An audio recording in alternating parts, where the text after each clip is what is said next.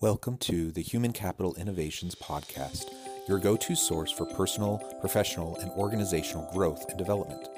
We hope you tune in often for all things people management, organizational development and change, organizational leadership, and social impact related.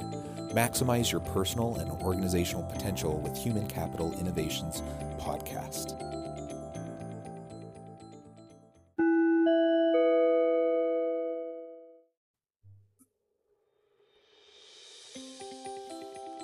Welcome to the Human Capital Innovations Podcast. In this HCI podcast episode, HCI Research Associate Dr. Leandra Hernandez and her colleagues continue their weekly COVID 19 convo via Facebook Live to discuss all things COVID 19 related.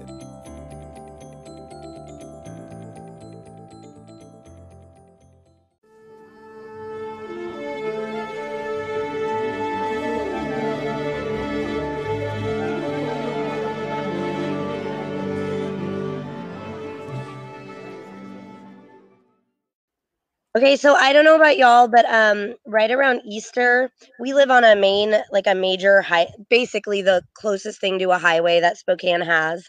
Um, Yeah. Like we live right on it, so I can like see sort of the traffic daily, Hmm. and it kicked up so much right around Easter, and I'm we're all gonna. I just think well, I'm not gonna say what I the hyperbolic thing I was gonna say. I am very concerned about people just like out living their lives right now. Like, what are you seeing? Oh, there's Pamela.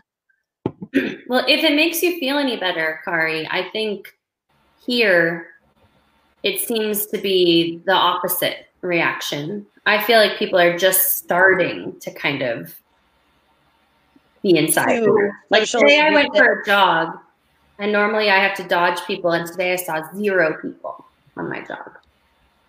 So people must be. That's good. Yeah, I don't know. I feel like people here just like don't care at all. really.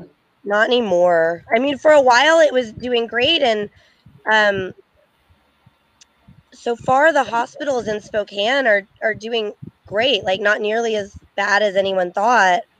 And then it just seems like once they announced that the governor said it, then everybody got too cavalier. Yeah. And I wanted, I don't know if you have anything, maybe you could speak to that a little bit, Leah. Like, there's such an interesting problem of like health communication, letting people know that what they're doing isn't pointless. Mhm. But then the concern that like telling everybody that things are looking so much better has risks as well. yeah. It it's kind of a double-edged sword, right? From a, a fear or a hysteria perspective. Because on the one hand, um, it's so important to actually disseminate the information to show that we have progress, treatments are working, social distancing is working, right? But then when that information is co-opted by individuals either to justify them not following through with the mandates or when it's used by um, more well-intentioned individuals to kind of just say hey things are a little bit better now life can go back to normal um, you know that's when i really start to think about the role of fear appeals and whether or not they work because um, a lot of persuasion literature and risk and crisis com literature talks about the pros and the perils of fear appeals right? Like we don't like being scared into doing things but then the question just comes down to really how do we frame that to tell people there is progress, but not also to say we don't need it anymore, right? And I've been thinking about this a lot within the Texas context and Governor Abbott and a lot of the other politicians coming out and saying we want to reopen the state. And as someone who has family members in small business context, I mean, I'm concerned for their health. I'm concerned for the health of their fellow employees. And then I'm also really concerned for all of the individuals in Houston who are especially angered by Lina Hidalgo's mandate to wear masks. Because now in the city of Houston, if you're seen outside without a mask, you could get fined up to a thousand dollars. So people on um, a lot of different channels I'm seeing in Houston are losing their minds about that mandate and the fine. And I'm also thinking about um, individuals with mental health concerns or disabilities who may not understand why they need to wear the mask and then how that plays out. So that was a really long stream of consciousness answer No, that was great. but this is what I've been thinking about all week. So, Leon, if what what is the opposition to a fear appeal? I mean, I, I understand there's a reason-based appeal, and that that's not working so well with a lot of folks, in part because there's been a lot of disinformation out there. So you can't use your reason unless you have some facts to exercise it on. Um, but the appeals from you know protect your fellow man, you know, this sort of altruistic appeal doesn't seem to have quite the same legs. Yeah. as Yeah. the fear. Yeah, so it's so like on the one hand, we, we think about so many campaigns that have used fear appeal fear appeals effectively, right? Like um, Mhm. a lot of the anti-smoking campaigns that show individuals with uh, Mm-hmm. tracheotomies or they show Mhm. black lungs. But I I think one of the the concerns with fear appeals in a COVID context is that like what kind of images do you use in that moment to stimulate that fear appeal? Is it an individual in a body bag? Is it an individual in a hospital room or a respirator? Um, and really, at the end of the day, I think what's competing here with the fear appeal is really the individualistic call to arms, if you will, right? For individuals Yeah. to not be limited or regulated and certainly not fined. Yeah. I wonder I'm I was thinking about what appeals seem like they work the best on people and sometimes it's like social media reinforcement. But it it's so for some groups that's a thing, right? Like people I mean, I'll admit it for myself. I was sewing masks and I posted that I was sewing masks because I wanted all the positive reinforcement from my mm-hmm. friends. Yeah, because there. I I could mail them to them. But you know, there's a, there's always that element of like, oh, I want people to tell me I'm doing a good job. And you know, I think in my social media circle, that's something I'm going to get lots of reinforcement for, or showing yourself, you know, a pic, a selfie where you're out with your mask on and your gloves or whatever. Like, Yeah. but in some social media circle, some people's social media circles, saying, you know, my right, my body, my rights, or something. Weird co-optation of that rhetoric. I already, I was just gonna I already, I already um, to circle back to science communication. Um, I've been doing a lot of work with um, an engineering team out of the University of Nebraska on trying to increase public awareness of antibiotic resistance. And so we've done a lot of research in science communication, more in Leah's field for that. And a lot of the studies we've been looking at suggest that scientific literacy is not the problem. So when we like scream like but the data, but the data, but the data at people, actually most people in this day and age are surprisingly scientifically literate hmm. and instead Hmm. what we found is that people are social and they're hmm. going to pick the things that reinforce group bonds that they already have. So if the people around them if they get that positive reinforcement from saying you're not going to infringe on my rights, that's hmm. what they're going to do. The evidence isn't the question. Right. Yeah. And, and the confirmation bias of cherry picking evidence as well, especially when there's conflicting facts, you know, being spread. Yeah. and There's there's so many um, risk crisis persuasion theories that have that strong social norms component, right? Because Kari, I think you nailed it. Individuals are brilliant. They're smart. They know how to read this information from all of these different outlets. But I think what's the most significant factor as we're starting to see play out is maybe not necessarily the information literacy, but more so the norm, like the social normative function, mm-hmm. right? Like I'm wearing masks because I know they're important, but more so because my mom mailed me like 10 of them, right? And Girl, legit, the other day I was driving out to get something and I called my mom just because I missed her. I don't know if she's watching, but she was like, Where's your mask? And I wasn't going to mm-hmm. do it that day. And I know mm-hmm. better. But like, I just didn't want to wear the mask. And then she like told me to do it. So I did it. exactly. Thanks, mom. I. I wonder what would, you know, if it's if it's around if it's about identity, you know, given where we are in the trajectory of the kind of, you know, yelling from one side to the other, is there a way to design, for example, a campaign which would tie identity identity on the right wing to say wearing masks? Yeah. like your flag mask, your Second Amendment mask, your you know hopefully Right. not a white peaked hat mask, but you know I mean something. Yeah.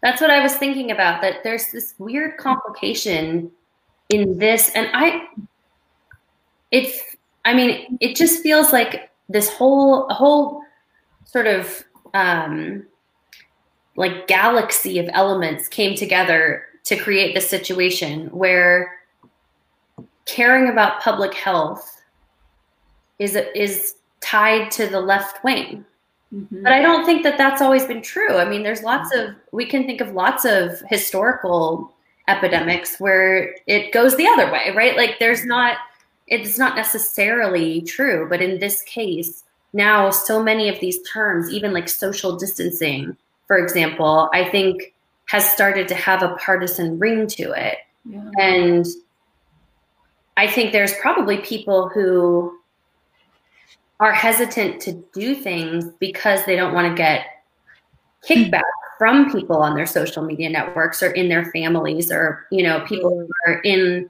communities or social groups that are primarily right wing um, identified they might actually hesitate even if they were persuaded you know even if they actually wanted to wear a mask maybe they're not wearing a mask because of that you know i mean Yeah. yeah it's, it's I'm working on that paper I told you all about for American literature. And I did a big study, well, a big study. I did a lot of reading last week about American versus British uh, receptions of germ theory. Um, there's sort of a narrative that America was later to the game, and that's apparently not true. But I read some really compelling arguments that America was different in the uses to which it put germ theory, insofar as mm-hmm. exactly as you say, Jenn. Even if the British were doing this with a paternalistic attitude towards the poor, they were still dealing with disease as social infrastructure problems that the government needed to take a role in. Whereas, according to this author, Charles Allan McCoy, he's um, at SUNY Plattsburgh, I think. Um, he said that America was always more of a militaristic model of medical discourse. And I don't know what Lorenzo would say about that. I think he Yeah. would say that the British did that too. But that they always tended more towards individualistic practices, such as neoliberal mandates like it's on you to be clean, and Yeah. quarantines, such as we saw with Typhoid Mary, Mary Mallon. Mhm. I wonder what you guys think about that. I found it very interesting, and I've been chewing on the idea. yeah Of course, none of us, well, Pamela and Jenn and I were all British scholars, but we are Americans, so we're allowed to talk about both, right? that's true Don't tell any No. American if I said that. yeah. Y'all, y'all know I think about culture and identity way too much, right? Way too much. And I, like Kari, I think your point and Jenn's point go together so well when we think about it along um, political lines, but also cultural lines, right? Like I'm even now, after so many years of being in health communication, I still keep trying to rectify how all of these pieces put together at a larger public health perspective, right? It's like the the idea of social distancing shouldn't be seen as a partisan issue, but it's kind of evolved as such, right? Um, it shouldn't necessarily perhaps be seen as a racial ethnic health disparities issue, but it's absolutely evolving as such, particularly in a lot of the memes we've been seeing on Facebook about what sort of body can wear a mask without fear of um, you know all sorts of problematic things and then also what sorts of bodies are the bodies that are doing the labor. Um, and um, there, there was also a different set of memes i saw playing out this week in terms of protesting. So like protesting as a as an american right a citizen right also a sometimes militarized action or right um, and the types of bodies that can do these protests without again the fear of um, some sort of problematic retribution. So I don't know if that necessarily answered your question, but that's what I thought of with both of y'all's thoughts together. Well, the other thing I've been thinking about, actually, Pamela, you've written a book about this. Um, What hasn't Pamela written a book about? Oh. well, I was thinking about the cholera in um, the religion stuff with cholera. Um, when I was seeing because I saw this interview. I'm sure many of you saw this interview of this woman saying, you know, coming out of church and she's being interviewed by a reporter, and he's like, Covered Like- in blood, Jesus. Yes. Yeah. How would you risk this? And she's like, I'm clo- I'm covered in the blood of Christ. I'm covered in the blood of Christ. Like as if that means you can't get sick. Um, and which my quite religious parents disputed the theological basis of. Um, but I just can't not think of bloodborne pathogens when somebody says that. yeah, like think of all the things you'd be opening yourself up to. Don't cover yourself in anyone's blood. Um, but I was just thinking about the. Um, I mean, because if I recall correctly, there was a. Some people tried to read cholera as a religious condemnation, right? And like you Mhm. weren't supposed to do any public health because it was, it was sort of a, a judgment from God, and Right. I, but I don't remember exactly because I'm just trying to recall reading the book that you wrote. So I'll ask you, Pamela. Right. Well, I mean, it, you know, not not everyone thought this, of course, but there was a small sort of wing of of folks who said this is clearly a judgment from God, and immediately attached that to all the onto all the political things that they didn't like. Like Mhm. you thought about recognizing Catholics in Parliament, judgment of God. Um, you know, uh, people, you know, people were outside enjoying themselves on the Sabbath, judgment of God, right? Um, so, and of course, at the same time in France, they were saying, oh, it's because we've moved away from the Catholic Church. So, you know, it's a perfect example of people saying it that the epidemic operates in some completely different way in our country than it does everywhere else, right? Like in those places, it may not be, but in our in our country, it's moving away from Protestantism. So God is apparently very selective about how these things these things work out. Um, but you know what's what's kind of most interesting about that is that you you know you're in a you're in a time at the beginning of the century where you know the the church really speaks for the nation. You have a state church, an established church, and doctors are really private individuals, and health is a private matter. Yeah. And through the medium of this of, of the cholera epidemics, I argue, um, you know, basically over the period from 1832 through the 1850s, doctors move into being um, public figures with a public health mandate who can speak for this what is now conceived of as a political and national concern Mhm. which was not earlier. I was thinking about, you know, because I realized as we were talking about this the other day, I think you may have seen this on on Facebook, um, Kari, or on Twitter. It's like I've never really studied virology because viruses are really not a thing in the 19th century and the period that I'm most focused on. And so, you know, I was kind of asking some really basic questions. And then I thought, okay, so, you know, germ theory, the great age of germ theory, sort of the late 19th century, and then virology, you know, really, it, it starts to be sort of discovered in the late 19th century, but it really comes into its own with the electron microscope. But we really turn toward a, like, there are germs and we should kill them. Kill the germ. The germ is bad, kill the germ. And that leads me back, Jenn, to what you were saying about, you know, um, having this kind of us- and them attitude toward pathogens, when of course pathogens have been with us for a really long time. And reading some of the virology, I mean, that there are viruses that cause illnesses, but also have protective effects. And I thought about the way that, um, you know, under under uh, earlier models of medicine, when someone was sick, you said, "Oh, there's an imbalance. We're going to strengthen the body." Mhm. Um, and then we discovered germs and we're like, oh no, the problem is this germ and we're going to kill the thing. And if we kill it inside your body and we have to kill you to do it, hey, them's the breaks.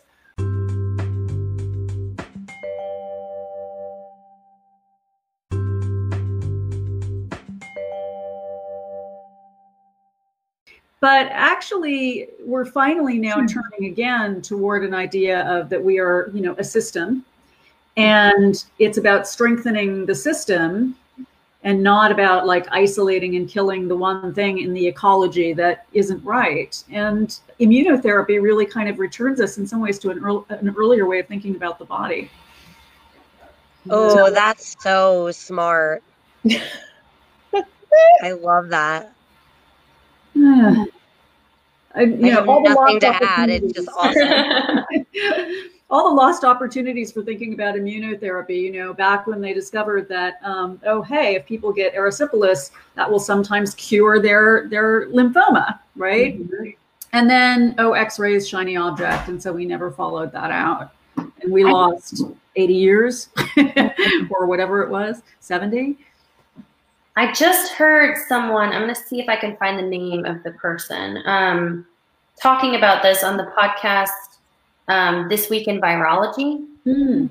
um, which is a great podcast. If Ooh. you haven't listened to it, um, oh, just released a new episode, so I'll be listening to that later. Um, but uh, can I click on this? Okay, Kostya Chumakov is the person who was um, talking about it, but he was talking about the differences um, between different types of polio vaccines mm-hmm. and basically putting forth a theory that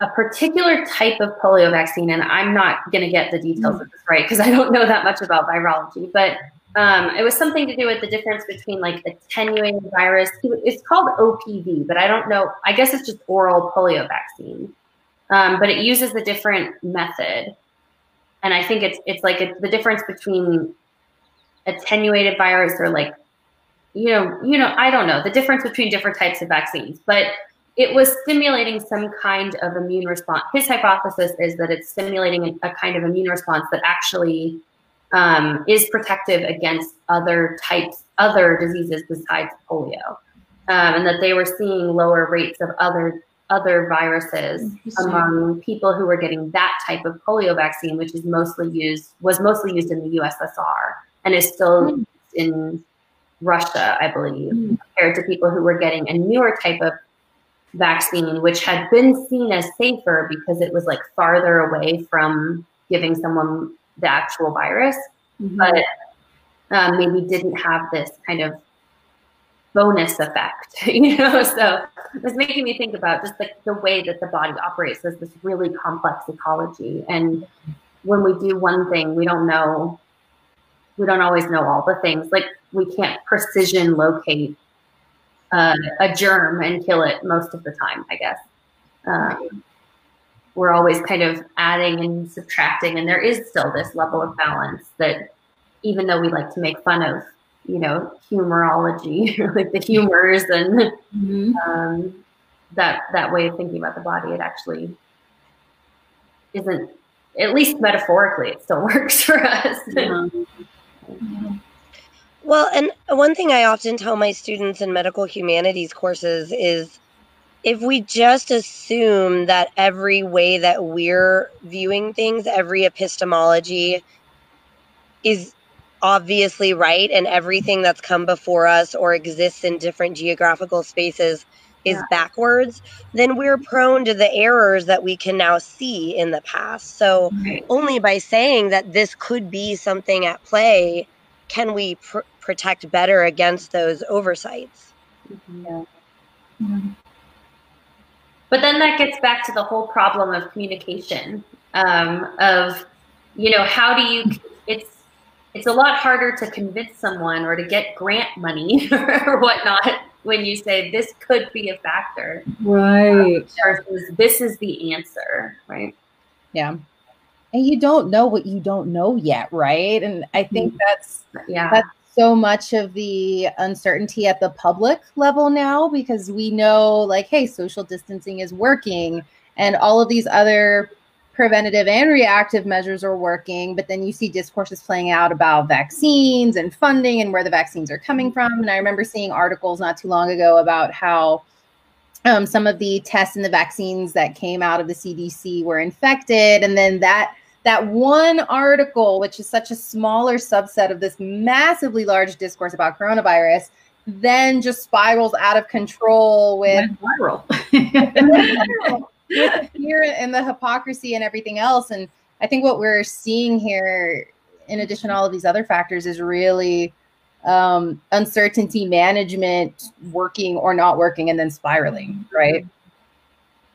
Right one of the most terrifying things I think about the virus is that, you know, even though so many people have died from it, we really don't have a handle on, what the actual um, effects are, right? We're now seeing people talking about blood clots, and we're seeing, you know, amputations and kidney damage, and you know, it's it's hard There to where to have it. And then there are all these asymptomatic people, and what's up with that? I don't need a mask. I don't have the symptoms. It doesn't matter. I can do what I want.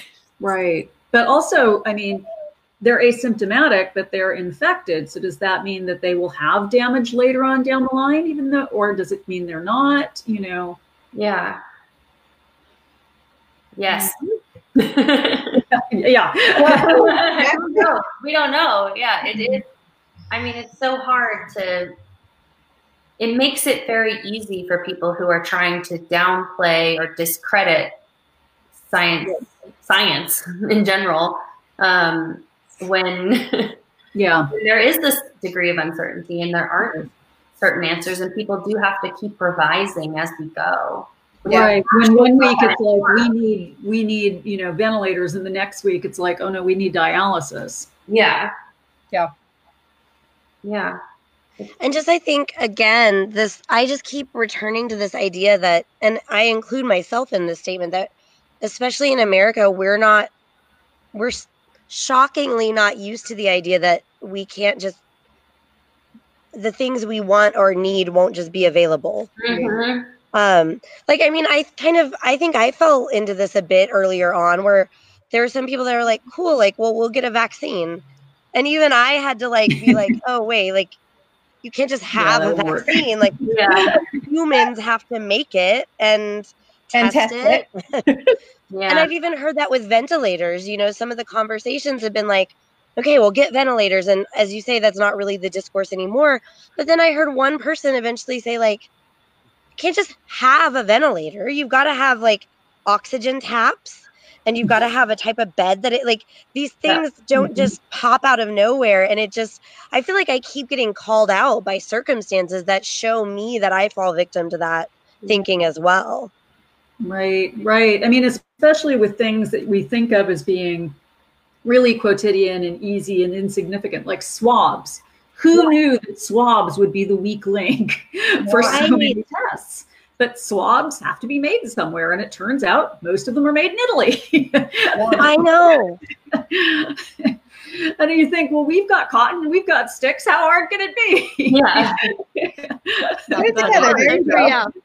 Yeah. Well, speaking of big ecologies, big ecological systems that are more complex than we always are capable of grasping, the the global economy is one of them. We don't know all the factors. Absolutely. Yeah. hmm Absolutely. And the global labor chains that make things possible. Yes. Um, and you know, the the political moment is so much militating against making those easy already. uh, you know, I'm seeing in Britain now that they're bringing in people from Eastern Europe to harvest their crops right after Brexit and no more freedom of movement and borders. And of course, we're in the same situation, and that most of the people who who you know who provide us with food are you know are guest workers Yeah. Um, and you know we're really seeing disruptions along the food chain you know um, restaurants are closed so people are plowing their crops back into the field Right. that's happening all over florida um, you know we're going to see meat shortages because all of these meat plants are now having to close because you know finally after enough people die it gets embarrassing um, I and had not heard about meat plants closing. Oh, really? Oh, it- Ah, yeah. Yeah, yeah. Out in Iowa, I think in Nebraska, they've had to close some because you know people work very close together in these places, and it's very fast-paced work. And so once the sickness gets in, it just kind of tears through Ugh. these meat packing plants. But um, you know, the flip side of this is that we, you know, a, a piece just came out in the New York Times about how there's going to be world hunger. There's going to be starvation all over the world in the wake of this. There was already, you know, a lot of places already had uh, food insecurity, but this is creating a huge crisis. This and the various wars that people are pursuing, and um, you were plowing, you know, we're plowing squash back into the field because we don't have restaurants to buy it. I mean, the whole thing is a little, it's a little crazy. Yeah. It's always been our problem is food distribution. not food production. Yeah, Yeah. Yeah, it is. Yeah, that's a good point. I mean, Malthus did not see this aspect of it Yeah. coming. Yeah, we've been doing this. This sort of been um, little project in my house is that we have somebody created an app for our county um, where restaurants and and stores that have leftover food can post it on the app, and then you can volunteer to go pick it up and bring it to That's good. So um, there's a sort of local level redistribution, but Yeah. at the at the global level, Yeah. it's more complicated. And Yeah. if those restaurants stop being able to get their supplies, then that's not going to happen anymore. Yeah, yeah. Nobody's going to be able to take these restaurant supplies to Syria, for example. Yeah, it- but but yeah, we could certainly be doing more. I- I think Publix just said that they are going to try to um, purchase some of these farmers' products and give them to food banks. So that's huge. yeah, that's great. hmm Yeah, it's scary to think about the long term effects of this. And I almost feel like I can't quite think about it yet. hmm Me either. I'm still in acute crisis mode. And then eventually, I guess we can. I'm sure some people are thinking about it, but um, Mm. I haven't been yet. Yeah. And I Yeah, again, it's kind of weird because we're we're in acute crisis mode, but as it as it stretches on, Yeah. and especially for those of us who are in communities that have not been hit quite as hard yet, so we're not again we're not visibly seeing it. It's not you know in our families. Yeah. Um, it's sort of hard to wrap one's head around that kind of crisis, and often you know you see calls to altruism being very effective right during and immediately after a Yeah. crisis. But once they stretch on, that becomes less effective. Leanne, you must see that. You you must, you know, have a lot of material on that. Yeah, and I, I think it's interesting too to think about related factors um, like patience and degrees of separation, right? Like, I think immediately before and immediately after, you don't necessarily have to worry so much about publics being impatient because you're in the throes of that moment. But um, as we're in this for a few months, several months, I mean, longer than that, we just don't know yet. I think that's when the patience and the autonomy and the individual rights and I mean, really, individuals just lack of willingness to deal with it anymore. And I can't necessarily say that I blame them, right? This is a really rough time. Um, so I understand the logic there. But then when it comes down to the campaign perspective, I think it goes from reshifting to try and find those more effective messages that I think are going to get at those populations who are pretty much at their wits' end. Like Right. those who are just ready for it to be over with. Because it's like, okay, we're wearing masks. Masks are kind of a no- novel idea, right? So individuals are wearing masks for a week, two weeks, three weeks. But then it becomes a mandate, and then you end up having to wear a mask for, let's say, somewhere along the line of six months. Like, will the the science behind it still be enough to get people to follow through with the mandate? Will the altruism at that point still be enough to get individuals to follow through with it, or do we have to shift gears communicatively altogether at that point? Yeah. I mean, masks have had, you know, have been sort of successfully adopted as winter flu season wear every year in lots of Asian countries. And I could Mhm. see, you know, as as cute masks come out, then, you know, with identity signs on them, I could see people getting sort of more used to that because that's an inconvenience. It's not a kind of life altering inconvenience. But if we had to quarantine again, Yeah. that would be harder. Mhm. Mhm. I don't know You that know, we could achieve it. To think about the global unprecedentedness of the entire world basically being on lockdown. I just, that's been my fear when I've seen more and more people out locally. I feel like I'm surprised that we had one shot to get everyone to stay home. And I don't know that we'll get another shot. Mm. Yeah. What do you, Yeah. have have any of you heard anything about um, fall courses at your universities? Do you think? They're still thinking about it. We're going to find out in in uh, July. Yeah, How about you? we haven't heard yet. I yeah, they're still considering the options. Yeah. but We're online through the entire summer and the summer the summer schedule was pushed back a week. I mean, you can see they're sort of desperately playing for time, Yeah. but we've they've only called it for the first two summer sessions. They're still waiting on the last summer session and the fall. But Yeah. I've heard from a lot of students feeling alarm at the idea of not going back in the fall in real life. Um, yeah. but it does seem likely that we won't you know it's i don't know it's hard to right. Yeah, it's it's shocking to have the reality set in that this likely will not be fixed by then, right? yeah and it's hard to think yeah i mean it would certainly be a justifiable decision by the university to to Oh yeah. go all all remote for fall but I mean, if this thing is still circulating, you know, at the same levels, I don't necessarily want to be around 70, 18 to 22 year olds that have come, that have just arrived from all over the place. Mm. And I mean, maybe by then we'll have more serology, and maybe we'll have some some ability to see if to know if we had it already or something. You know, I mean, I just yeah, I don't know.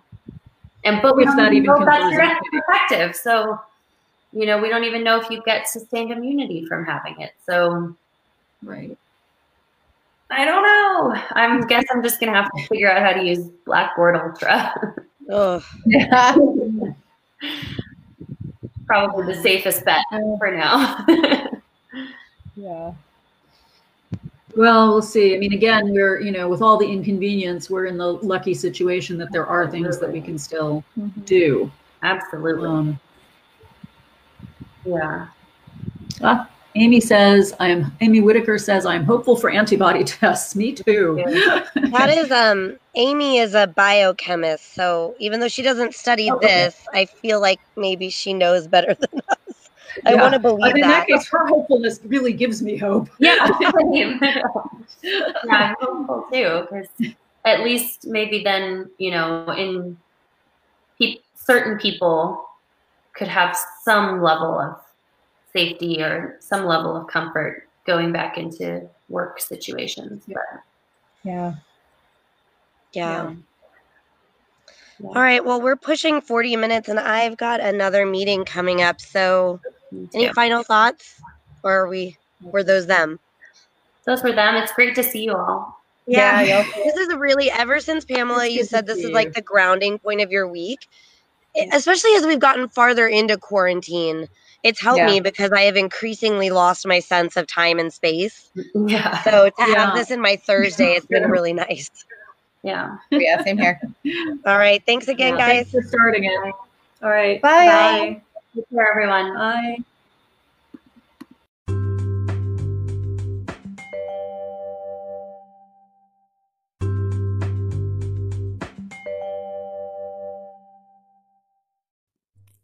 Thanks again for joining us for this episode of the Human Capital Innovations Podcast. I hope you stay healthy and safe and that you have a great week.